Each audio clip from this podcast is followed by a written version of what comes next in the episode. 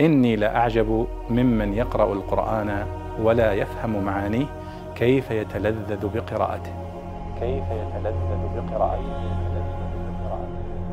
وأنا أقرأ في سورة المعارج الآن. توقفت عند قول الله تعالى كلا إنها لظى نزاعة للشوى ما معنى نزاعة للشوى؟ ما هو الشوى؟ كلمة غريبة. اليوم نحن نستخدم كلمة الشوى ربما نستخدم كلمة يشوي وقد وردت في القرآن الكريم وإن يستغيثوا يغاثوا بماء كالمهل يشوي الوجوه. يشويها يعني يحرقها احراقا شديدا ويسقطها عن العظام فيسلخها. لكن هنا في قوله كلا إنها لظى نزاعة للشوى. قال المفسرون الشوى هو جلدة الرأس من شدة حرارة تنسلخ.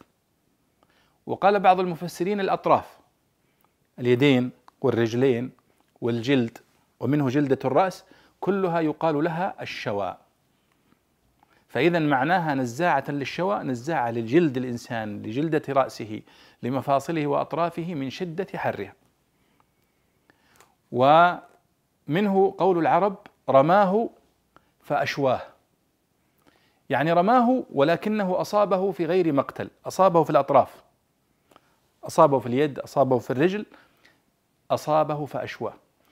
ولعل والله أعلم من من يعني من معاني هذه الكلمة الكلمة التي نستخدمها اليوم في في لغتنا الدارجة.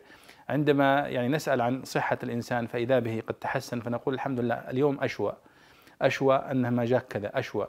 فكانها والله أعلم يعني بمعنى أخف. و آه، إن كان في بيت للفرزدق مشهور يقول آه، لساني أشوى وقعة آه، أو لساني أشوى وقعة من سنانيه أو نحو هذا. فإذا الشوى المقصود بها هنا الأطراف جلدة الرأس اليدين الرجلين الجلد. فقوله سبحانه وتعالى نزاعة للشوى أي نزاعة لكل هذه الأطراف من شدة حرها. ولذلك لاحظوا هنا في كتاب المختصر في التفسير آه، فسرت بقوله آه، قال نزاعة للشوى أي تفصل جلدة الرأس فصلا شديدا من شدة حرها واشتعالها. وهذا هو قول من ضمن الأقوال أن المقصود بالشوى هي جلدة الرأس. والصحيح أنها أعم من ذلك. هي جلدة الرأس هي الأطراف هي المفاصل.